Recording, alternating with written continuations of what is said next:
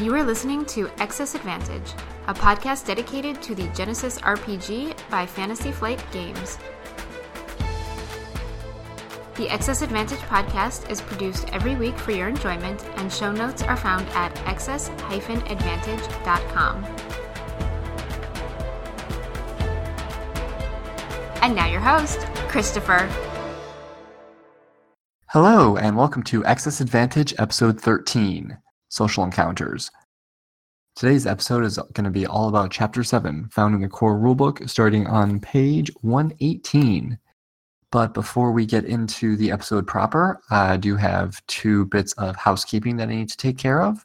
First one is that we have a new iTunes review. This is a five star review by Madame Beltane from the UK. You guys might remember hearing uh, this voice on my last episode when we were discussing homebrew. So this is Adam leaving a review.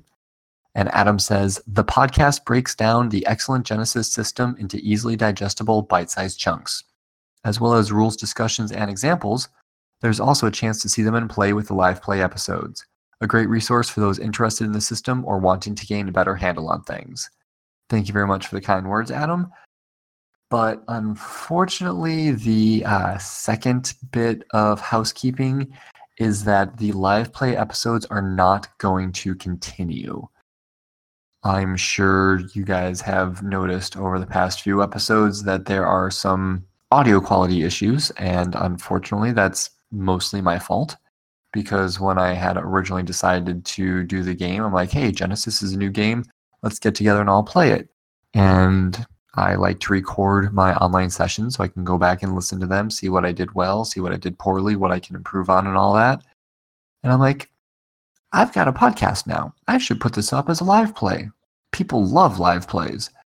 Well, since we were not expecting to do a podcast recording, we were not all properly equipped or prepared for that. I myself wasn't even using my podcasting microphone. I was just using the microphone that came with the headphones that I got with my iPad. So, you know, it works great for just people sitting around hanging out playing a game. But when you're trying to do something professional like this, the audio quality just isn't there.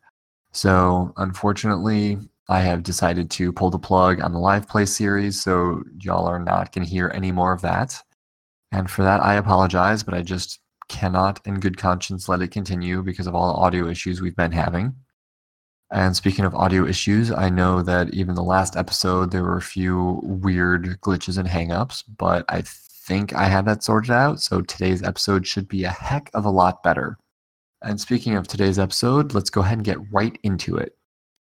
And like I said earlier, today's episode is about social encounters, which I'm going to get up on my soapbox for a few moments here because I think that the social encounter mechanics are the most underutilized mechanics in any RPG not just Genesys, because we, we all have no problem suspending disbelief and pretending that our character, Mighty Methuselah, can swing a giant two handed, double headed battle axe and cleave goblins in twain without the players necessarily needing any skill whatsoever in melee combat. We have no problem with our character shooting McBullseye being able to um, fire a gun at you know a target at a kilometer range without having the player needing to know the first thing about firearms. But as soon as it gets to the social aspects, then all of a sudden it's the player's skill and ability that comes into play, and the character's stats are ignored. I think that's a loaded bull, and it's really uh, shortchanging a lot of players on the types of characters that they can play. Because I'm not necessarily super strong, but I can definitely play a barbarian. I can play an orc, no problem, because guess what? The strength of the character, you know, no pun intended, is mechanical, and I just roll better dice when doing strength related things as opposed to doing, say, smarts related things. But whenever I make a face character who is more eloquent with words than I am, mm, the GMs don't give a crap. It doesn't matter what my skills say, they just listen to what I say as a player and then just move on with it that way. And that's, like I said, it's loadable. That's not the way things should be done. Um, and so I think the social encounter rules in Genesys are a very nice compromise between the two. And so let's just go ahead and dive into uh, what these are and how they work. And sorry for that soapbox moment, but it's just something I had to say. So, social encounters are, I think, one of the biggest problems people have is not necessarily knowing when you are in a social encounter and when you're just role playing between two characters, whether it's two player characters or a player character and a non player character. And in the unfortunate event where a GM has to talk to themselves, you have two NPCs in dialogue. But for me, I just describe what the conversation is about. I won't actually talk to myself because that's boring both for me and for most players. The very first section here on page 118 says that uh, for our purposes, a social encounter is an encounter that primarily focuses on your party of player characters engaging with non player characters in discourse or dialogue.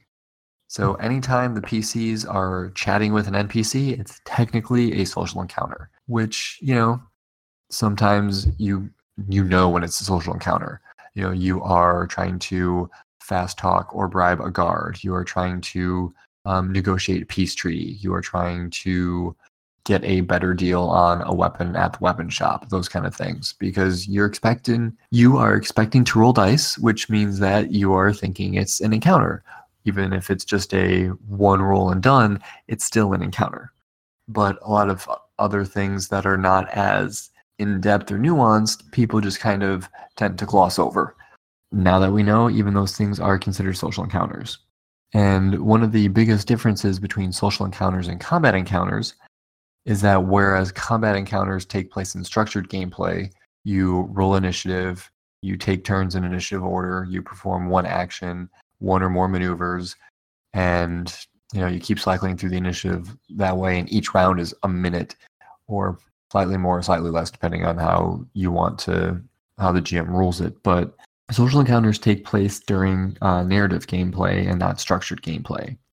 So it's not broken down into rounds. You're not limited to a set number of actions and maneuvers. You just describe what's happening, you talk things out, and you move on from there whenever it's you know appropriate to change the focus of the camera from one uh, set of characters to another as when things you know move on so therefore, they are a lot more flexible than combat encounters because you don't have to concentrate on keeping the beat. You don't have to do okay. This person goes. This person goes. This person goes. Is okay.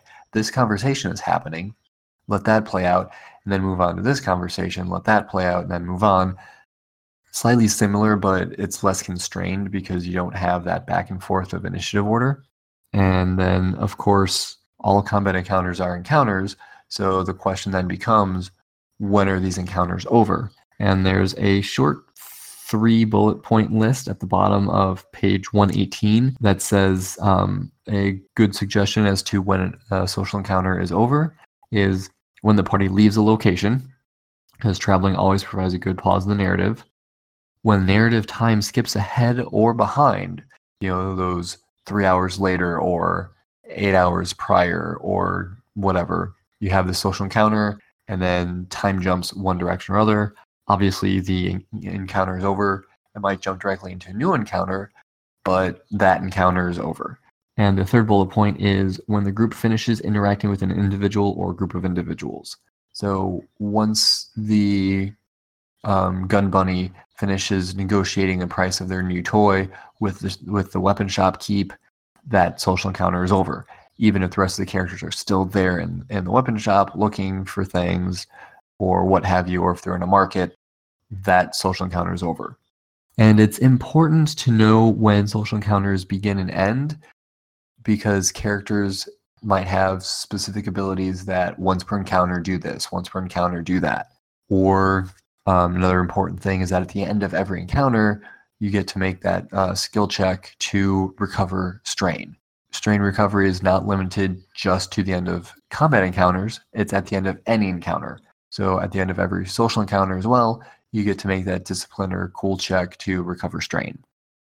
Because otherwise, um, as we'll see later, social encounters, the main quote unquote currency is your strain. So your skill checks are dealing are causing strain to your enemies. I'm using air quotes here, but so as you succeed at skill checks, you inflict strain on those you're interacting with. They skill check against you, they inflict strain on you. So at the end of the encounter, you get to roll uh, to recover strain. Now, there are a few things when um, going through the social encounters that specifically the GM needs to keep in mind. The first thing is what is the goal of this encounter? A lot of times it's pretty obvious. The fighter wants a better deal on their armor, so they're going to try to negotiate and haggle down. The um, silver tongue trickster is trying to convince somebody to purchase something from them that they don't actually need, you know, snake oil salesman. Those types of things are the goal of the encounter. And so you need to keep that in mind when you are running an encounter because once the goal has been met or it has gotten to a point where the goal cannot be met, that's when your encounter ends and you move on. The next section talks about setting a start and end.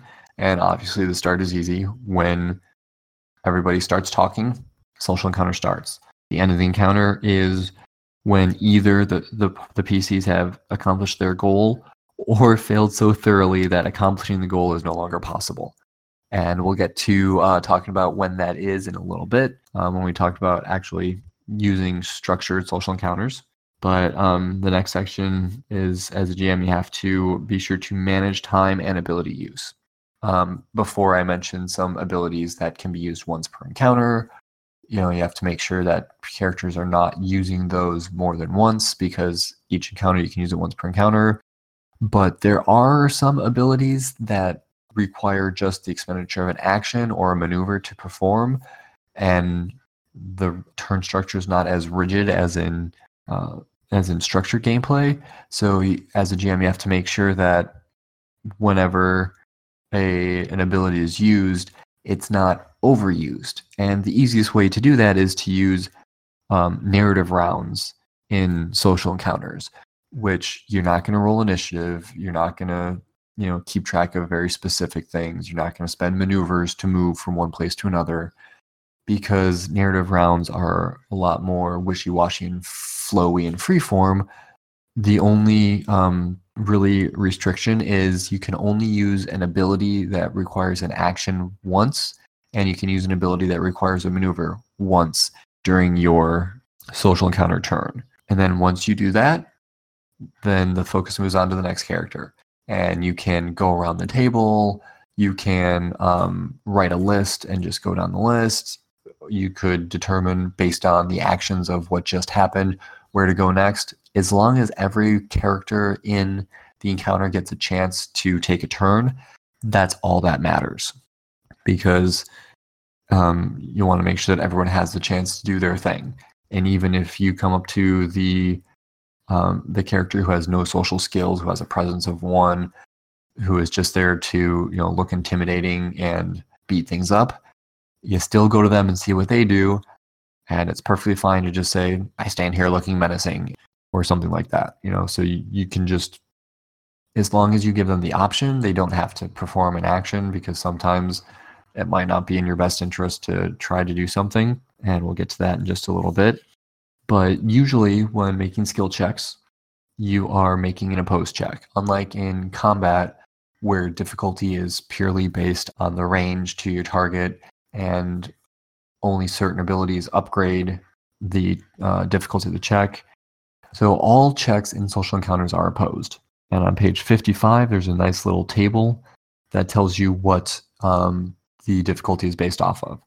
So, brief uh, recap coercion and leadership are opposed with discipline, deception is opposed with vigilance, charm is opposed with cool, and negotiate is opposed with negotiation. I'm sorry, negotiation is opposed with negotiation. So, if you're trying to charm the socks off someone, you are rolling your charm skill and you're building your uh, negative dice based on their cool skill. Now, with that being said, if you are making a skill check against a group of people, then it's probably not going to be an opposed check. They actually do have a nice little table here on page 120 um, for size of group. You know, two to five is average, six to 15 hard, 16 to 50 daunting, 51 or more is formidable. Um, that's just kind of a ballpark estimate. You can always throw in setback dice for a rather unruly crowd, throw in boost dice if they are already hanging on your every word. You know, you can spend story points to upgrade, or if there's like some rabble rouser in the crowd, that might warrant an automatic upgrade without having to spend a story point, those kinds of things. But it's a good starting point. And since you are making skill checks, you're going to generate advantage, triumph, threat, and despair. And so, page 121, they have a few tables, and by a few, I mean two one for uh, positive symbols, one for negative symbols on things you can do. You're going to see a lot of things um, coming back, like recovering or suffering strain, um, passing out boost dice, setback dice, upgrading difficulties, upgrading ability checks, that kind of thing. But they also have a lot of social specific things. For example, for two advantage, you can learn the strength or flaw of the target character. So, in the course of your conversation, you mention a few things, they let slip a few things that lets you know what their you know motivation is. Then for learning desire or fear, it's three advantage or obviously a triumph. And then with uh, threat, if you roll, say, three threat, you accidentally reveal your own desire or fear in the course of the conversation. You stumble on your words, you get caught in a trap, and you reveal a little something. And the reason why learning other people's motivations is important is because if you play towards one of their motivations, you get boost dice on your check, depending on which motivation it is. But if you uh, make a suggestion that would go against their motivation, you get some setback dice. But uh, we'll get to that in just a little bit because the next section at the bottom of 121 is what everyone's waiting for is winning. How do you win a social encounter? The Three suggestions they have are performing a mutually agreeable solution, succeeding on an opposed check, or targeting the opponent's strain threshold.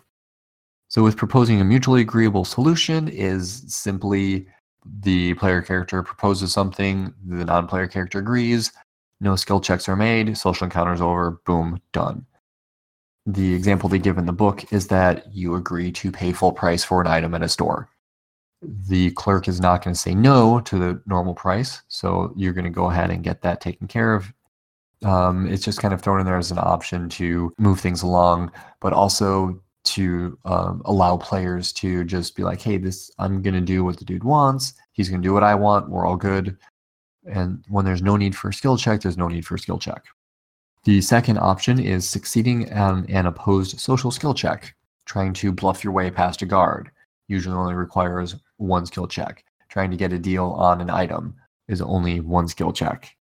Uh, intimidating someone so they run away, usually just single skill check. For minor things that you know you want the as a GM you want the players to roll for, but you're not entirely certain that it's necessary to go into a long drawn out thing, then just go ahead and do one skill check, and that determines success or failure of the encounter. But for the more in depth nuanced and slightly more complicated uh, ways of winning a social encounter is targeting the opponent's strain threshold. And this just basically means when you're making a skill check, uh, you inflict strain upon them. And when they make a skill check against you, they inflict strain upon you. And then um, once an NPC exceeds half of their strain threshold, they're willing to compromise. And so once they hit that point, they will offer a concession to the player character. The player character can choose to accept it or press for more. And if they accept it, then the compromise is what happens. If they press for more, however, then um, you can move on to uh, pushing for total capitulation, which is when you cause enough strain that they exceed their strain threshold and then you pretty much get the I surrender whatever you want. You get, you know, 100%. Well, I shouldn't say 100% PC wins because some things NPCs just aren't going to do, regardless of how compelling your argument may be. You know, going up to someone and going up to a crime boss and saying, "Hey, I need your liver for a transplant because this kid's going to die." Well, most crime bosses aren't going to give a crap. So regardless of how much strain you cause them to suffer, they're not going to say, "Oh, okay, cut cut out my liver," because they don't want anyone cutting on them. You know, that's that's a very dangerous and compromising position for them to be in. Now, with that being said, if the task you are trying to accomplish is impossible, maybe the current social encounter could be figuring out how to get them to be amenable to your suggestion or your wants or your needs. And that is how a lot of negotiations actually go. This is what I want. Well, you can't get that. Well, what if I do something else for you first? Would that allow you to see my side of things? Oh, yeah, totally. We can blah, blah, blah. Of course, when you get to that point, the player character should have already known that it was an impossible task, so they didn't get this far.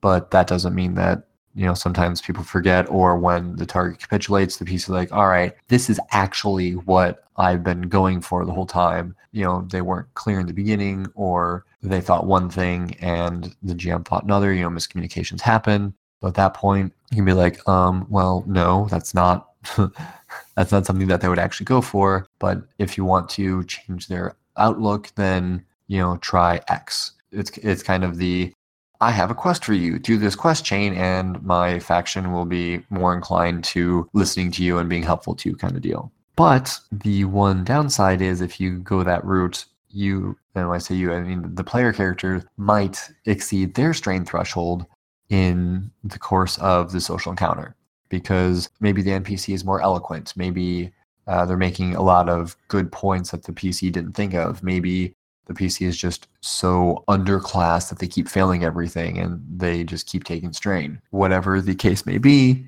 if a player character exceeds their strain threshold, then they fail to accomplish their goal, pure and simple. So, player characters, when they exceed their strain threshold, that's the end of the encounter. They can no longer continue.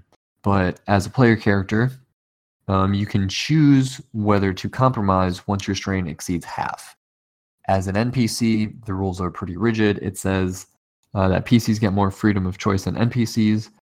So NPCs, once they exceed half their strain threshold, then they offer a compromise, plain and simple. You know, they don't have the option of uh, not because the player characters are the heroes or the protagonists. They're the ones who do all the cool stuff.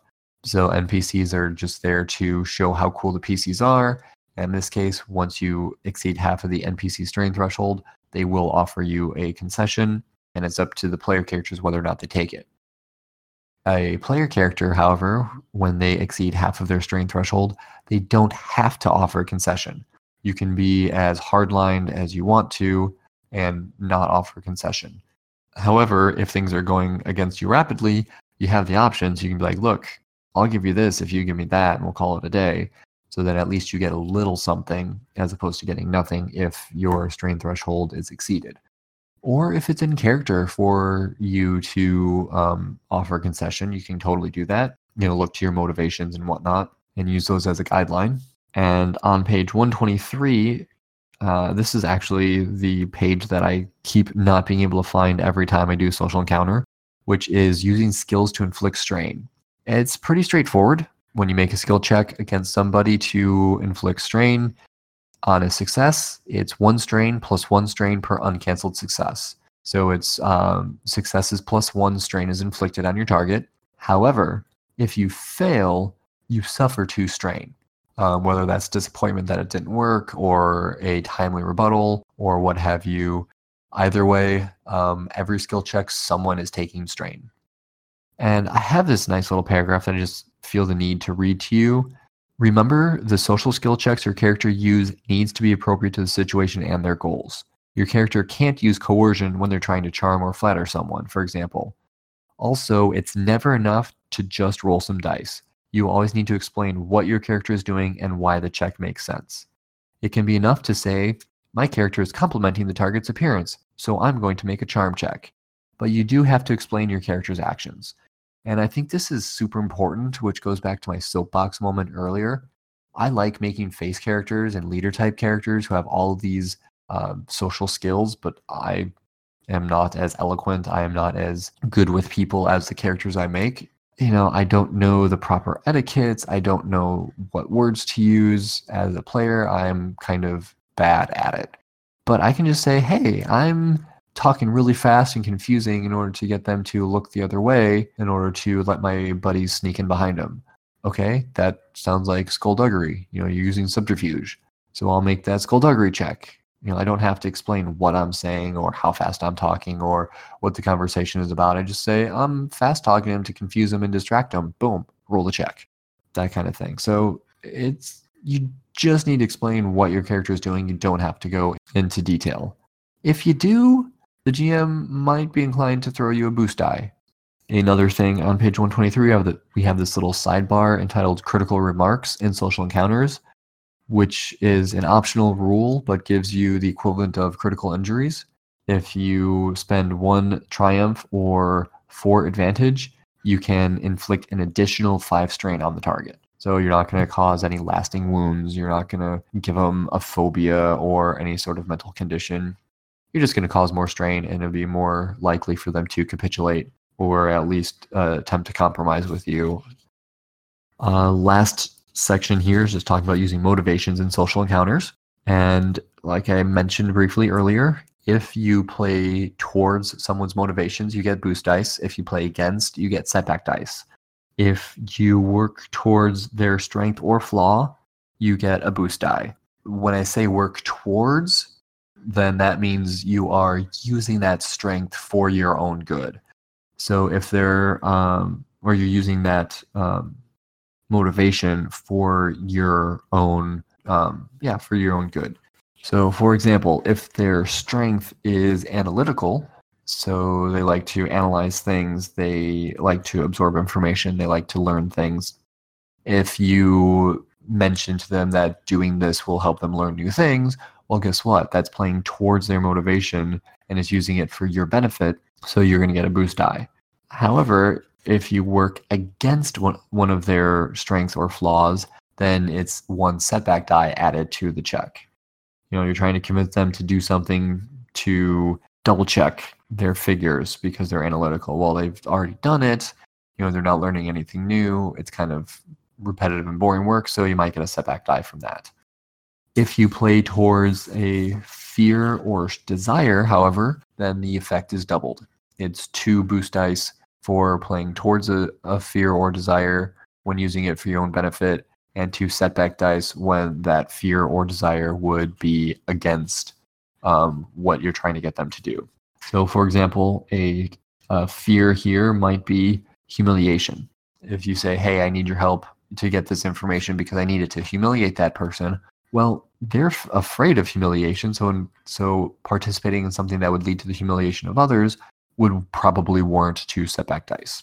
Um, but if you use that to your advantage, saying, hey, help me with this, and we will bury this humiliating fact of yours, well, then you'd get two boost dice because you're using their fear for your benefit. So just remember that um, the quote unquote minor uh, strengths and flaws just give you one boost die or setback die, and the quote unquote major fears and desires give you two of each there is a sidebar on the top of 124 about uh, GMs determining PC motivations, and it pretty much boils down to uh, minions do not have motivations. They do not last long enough. They do not matter enough for you to put any effort into getting their motivations. Minor characters that are encountered once, maybe twice, should have strength and flaw only because you're not going to spend enough time interacting with them to really get to the desires and fears. So don't worry about it.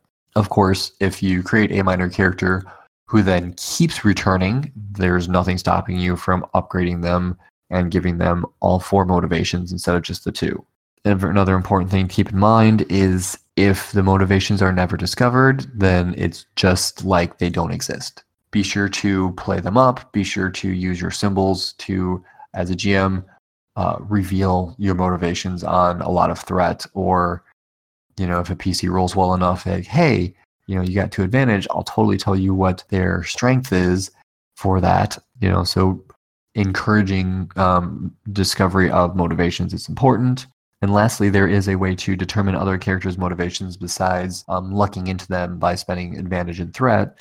Is if you want your character to study the target to try to discern one of their motivations, make an opposed perception versus cool check. If you succeed, then your GM can let your character know one of the target's motivations. So the GM lets you know one of them, depending on um, the situation, would probably depend on what how they're acting and which motivation is revealed. But one thing to keep in mind is that doing this, you're actually paying attention and scrutinizing the person.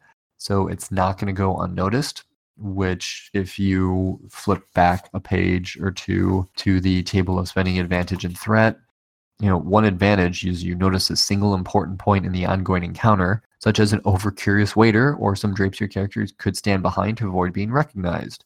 So if you are um, watching someone, one single advantage can be spent for someone to recognize that you're, you know, you're being overly observant about a particular target.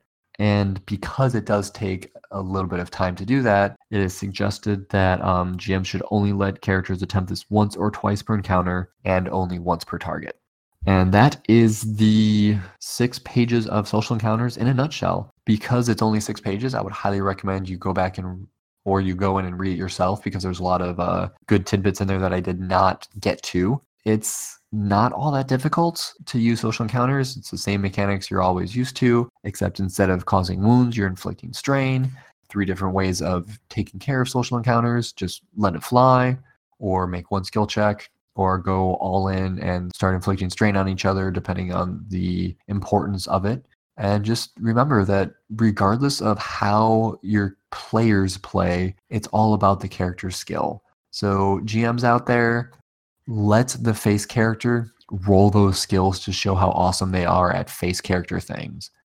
Fellow players, if one of your fellow players out there actually makes a face character, don't just talk over them, let them be the face character and uh, that is going to be a wrap. So remember, regardless of the result of your skill roll, always check for excess advantage. You've been listening to Excess Advantage. If you'd like to leave comments on today's show or subscribe to the community, please visit the website at excess-advantage.com. You can find the host on Twitter at c double underscore beck if you like what you hear and want to spread the word, please leave a review or rating on iTunes, Apple Podcast, Stitcher, or wherever you subscribe. It'll help others find us. If you want to join the growing Discord community, become a patron over at patreon.com forward slash excess advantage. Thanks for listening and catch you next week.